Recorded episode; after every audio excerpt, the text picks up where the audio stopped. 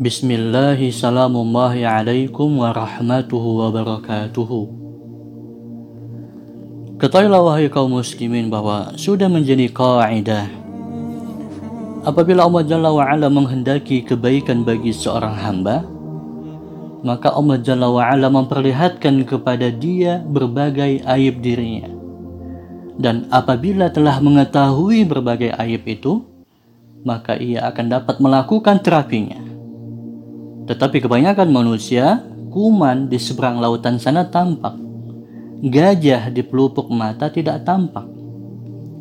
Karenanya, sesiapa saja yang ingin mengetahui aib dirinya sendiri, maka setidaknya ada empat jalan untuk mengetahui itu semua.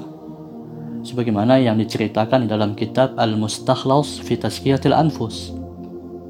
Di antaranya adalah hendaklah ia meminta kepada seorang kawan yang jujur, beragama, dan dalam tanda kutip tajam penglihatannya untuk menjadi pengawas bagi dirinya. Karena ini jualah yang biasa dilakukan oleh orang-orang yang cerdas dan para ulama besar. Di sana ada Umar radhiyallahu anhu Amirul Mukminin yang selalu berkata semoga Allah merahmati seseorang yang menunjukkan aib diriku Umar biasa bertanya kepada Salman tentang aib dirinya, walaupun terkadang Salman tidak bersedia mengatakannya. Tetapi setelah didesak terus oleh Umar, akhirnya ia mengatakan, Aku mendengar bahwa engkau mengumpulkan dua macam kuah dalam satu hidangan kan?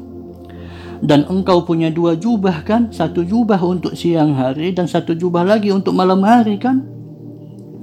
Umar bertanya lagi, apakah ada lagi yang kamu dengar selain itu, hai Salman? Tidak. Kemudian Umar radhiyallahu anhu berkata, Adapun dua hal itu, maka akan aku tinggalkan.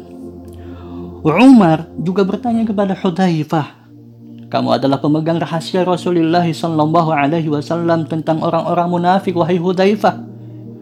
Apakah kamu melihat fenomena kemunafikan itu juga ada dalam diriku?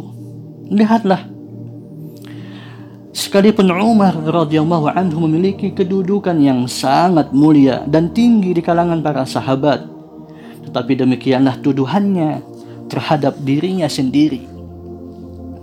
Sejatinya, semakin cerdas dan tinggi kedudukan seseorang, seharusnya semakin sedikit rasa ujubnya dan semakin besar tuduhannya terhadap dirinya sendiri. Naam, ghafarallahu lana jami'